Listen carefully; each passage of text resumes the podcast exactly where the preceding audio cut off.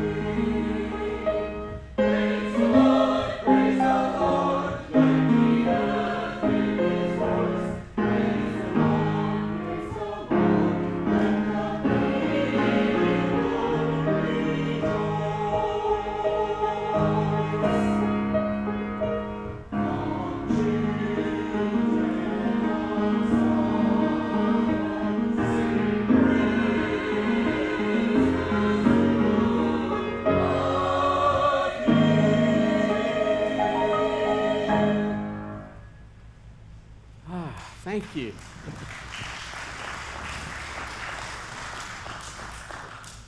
I'm a little distracted today because y'all, y'all may not know this, but I am in two places at once.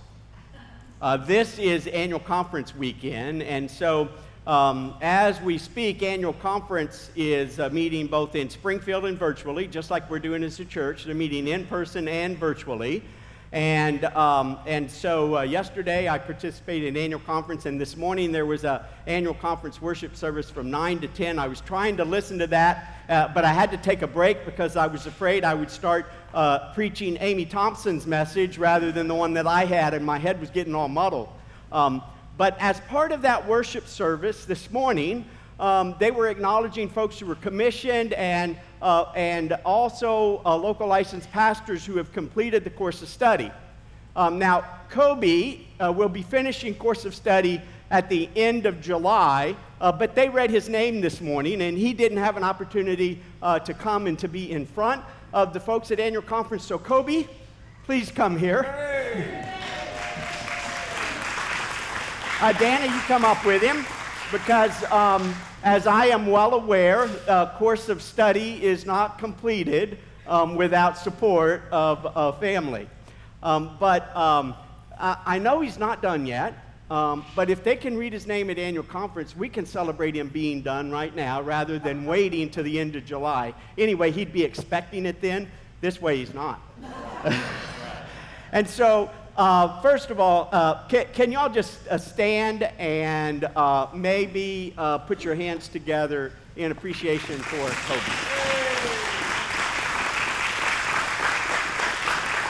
And uh, then I'm going to invite you to, to put a hand forward.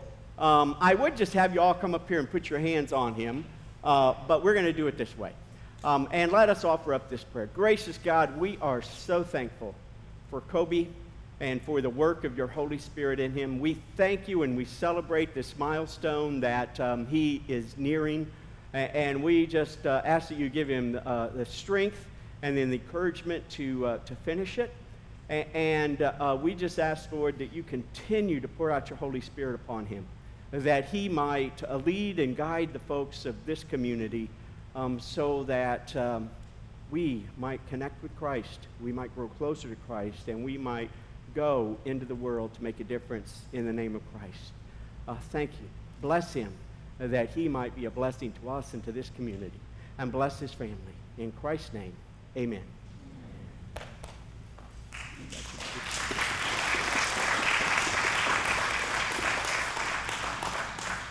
Stay standing. I didn't tell you to sit. Um, boy, he's bossy this morning. Uh, stay standing, and we're going to sing uh, Help Us Accept Each Other.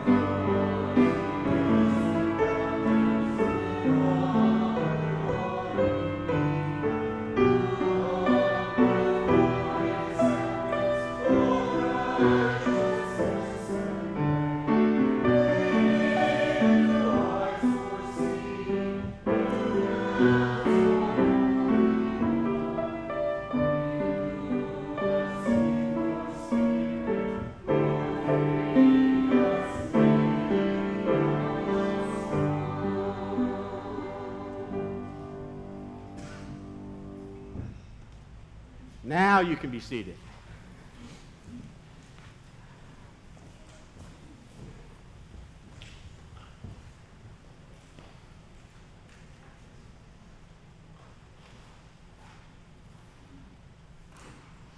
We're going to continue our look at uh, Gen- the first 11 chapters of Genesis.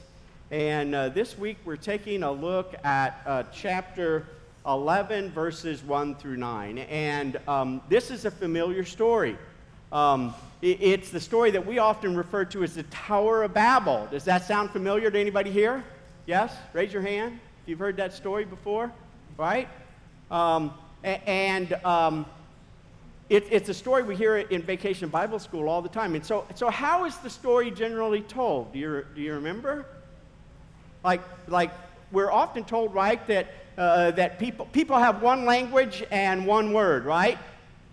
Now, I've done an informal survey, and when I ask people, so what language did Noah and the first humans speak? You know what 90% of people think? English. Seriously. 90% of people will say, well, well, they spell English, of course, right? Hmm, well, we could have some problems right there if that's how we read the story. Um, but um, uh, we, we often read the story as well, uh, these human beings, they, they were awful prideful. They were, they were trying to build this tower to get to God. They were doing something really sinful in, re- in rebellion to God. And, and of course, we often think God get, got mad, right? God got mad. And so then God uh, punishes them by causing people to, to speak different languages and to be scattered throughout the earth. Well, as you might suspect, I, I just want to challenge if that's truly what this story is about. And so I want to invite us to hear these words from Genesis chapter 11, 1 through 9.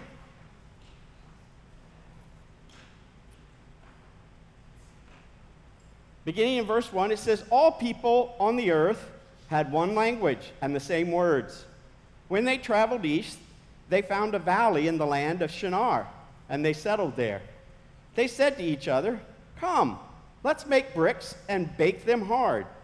They used bricks for stones and asphalt for mortar. And they said, Come, let us build for ourselves a city and a tower with its top in the sky, and let us make a name for ourselves so that we won't be dispersed over all the earth. Then the Lord came down to see the city and the tower that the humans built. And the Lord said, There is now one people, and they all have one language. And this is what they have begun to do. And now all that they plan to do will be possible for them. Come, let's go down, mix up their language there, so they won't so they won't understand each other's language. Then the Lord dispersed them from there over all the earth, and they stopped building the city. Therefore, it is named Babel, because there the Lord mixed up the language of all the earth, and from there the Lord dispersed them all over the earth. Everyone with ears to hear, may we hear the word of God this day afresh and anew. Now, you know, when I read that story, I, I, get how we can hear it in the way that I suggested. That's the way that I was taught the story. And in fact, growing up in rural Missouri, we had another, in, rural southeast Missouri, we put another twist onto this story. See, we saw this story as proof that God did not like cities, that we were all supposed to live in the country.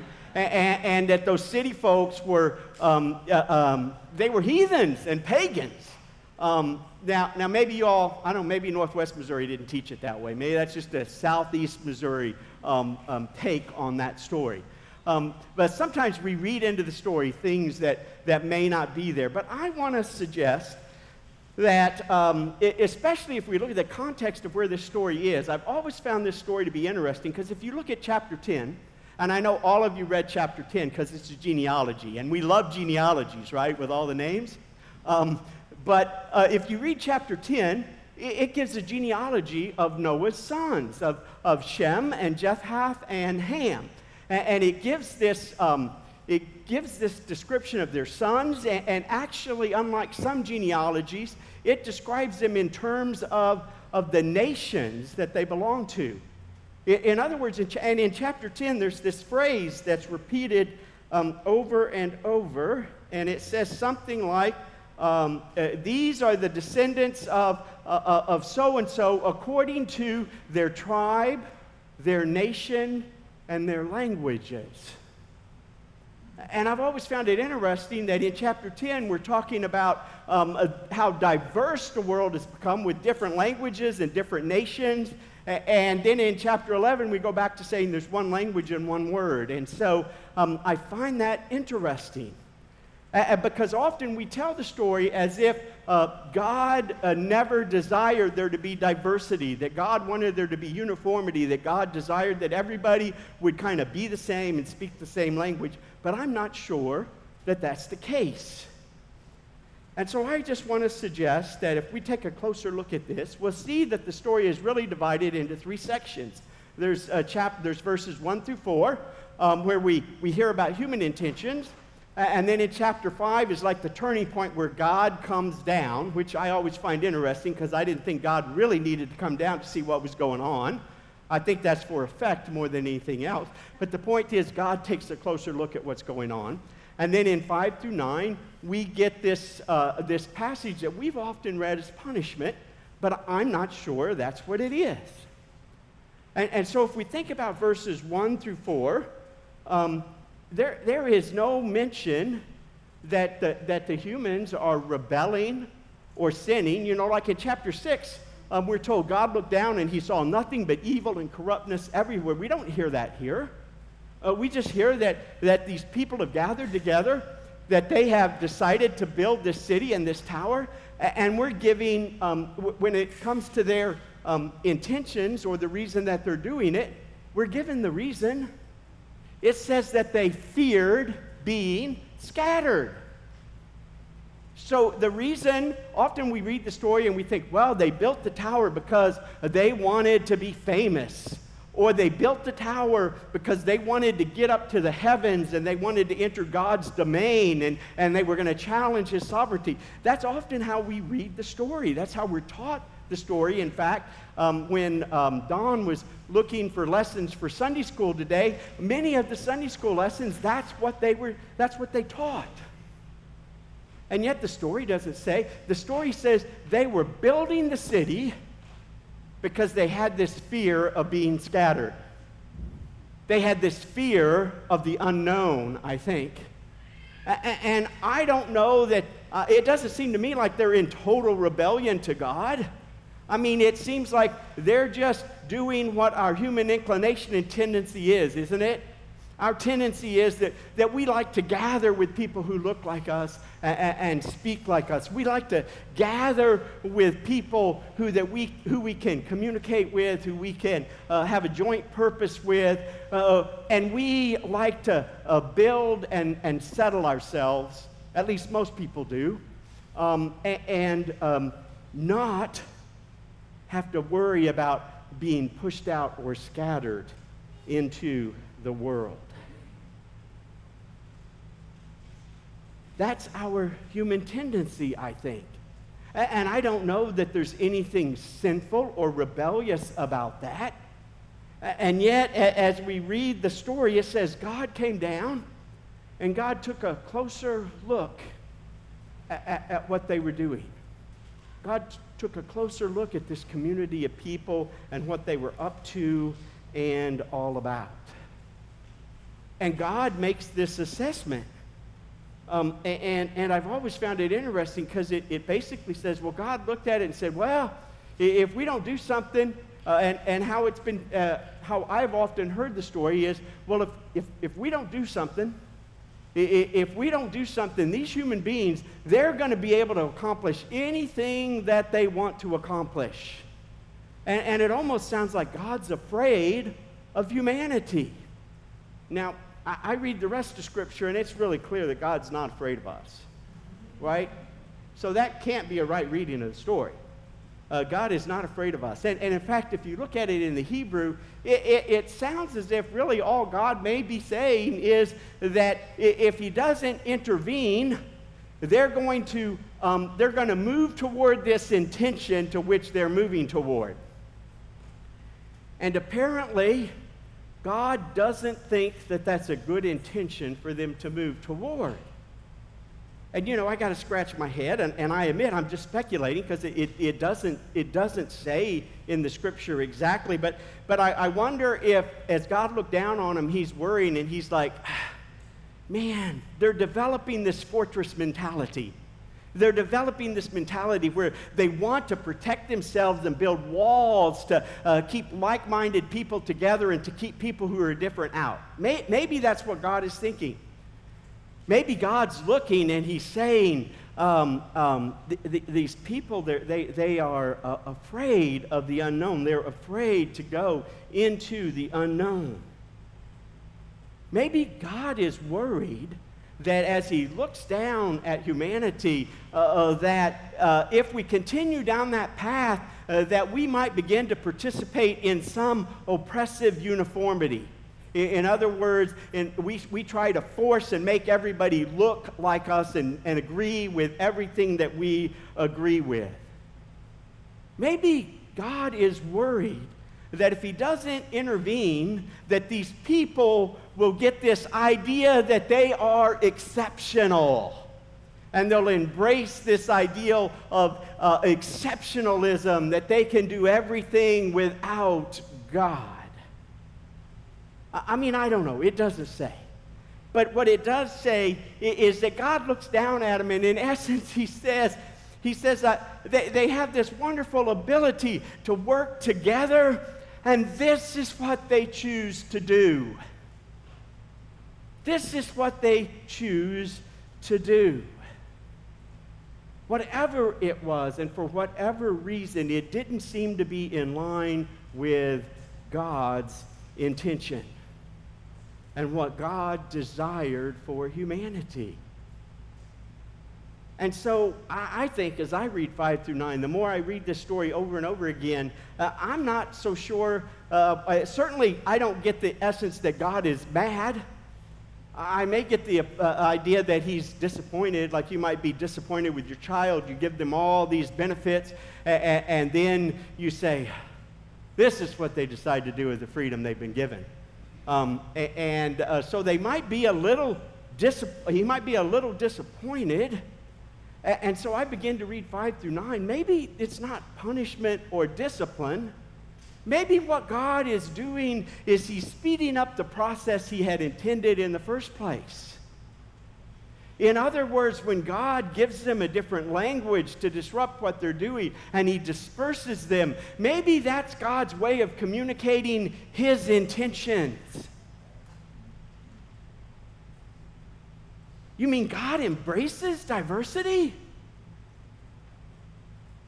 And God wants people to be scattered throughout the world?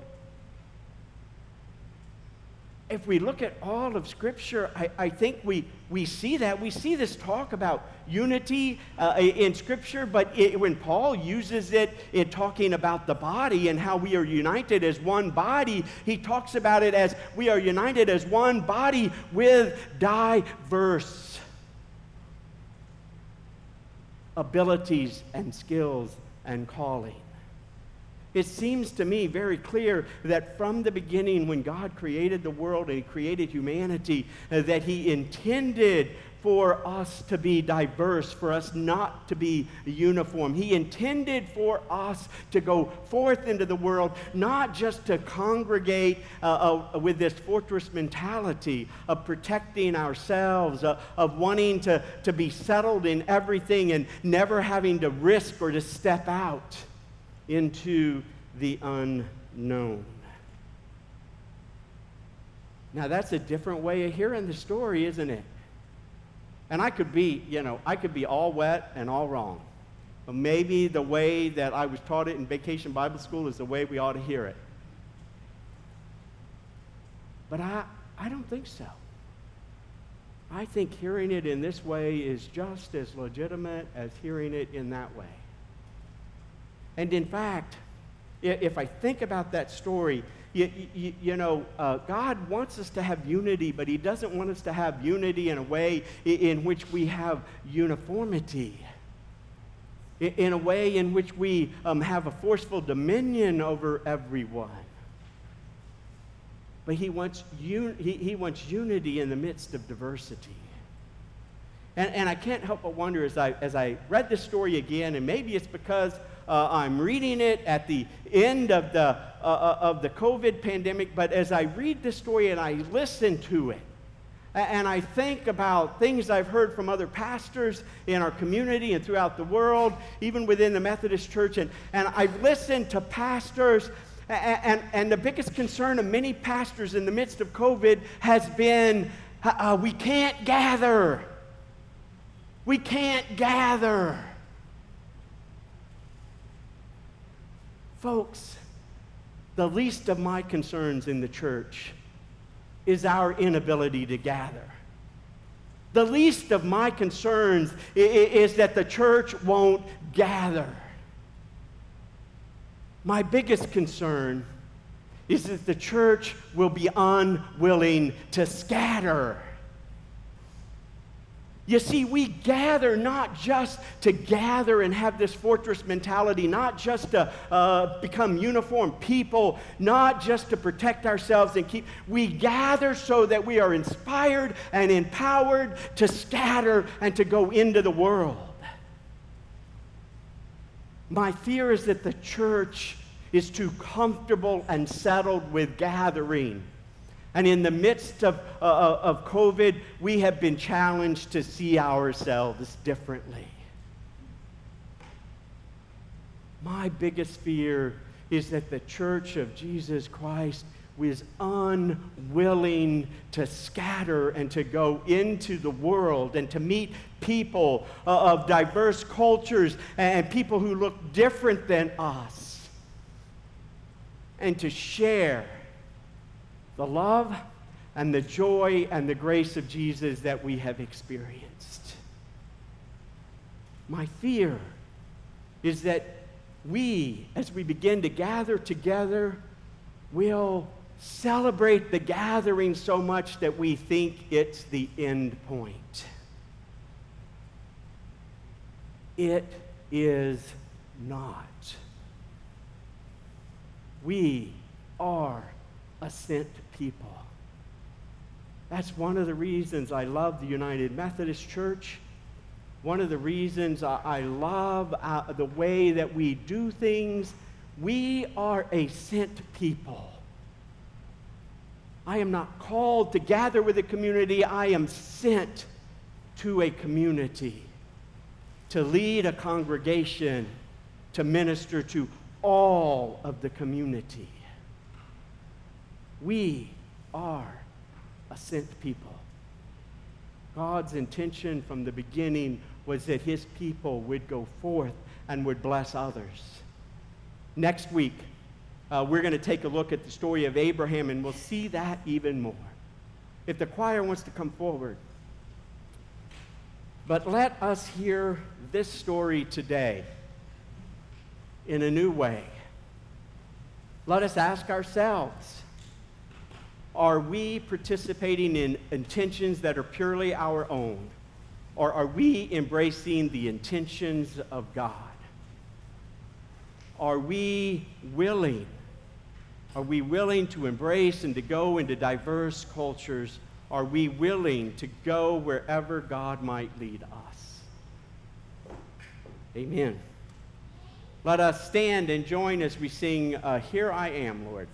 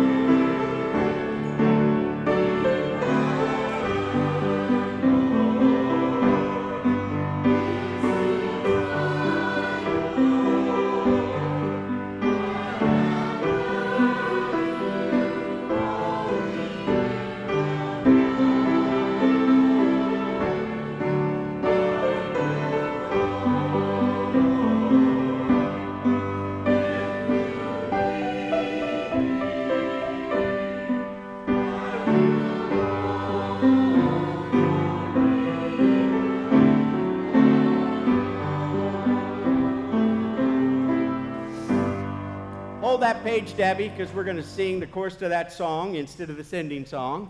Uh, Tracy reminded me um, the youth are being sent this evening. How many of the youth are here that are going tonight? I don't know if we have. Okay. There we go. We got a few.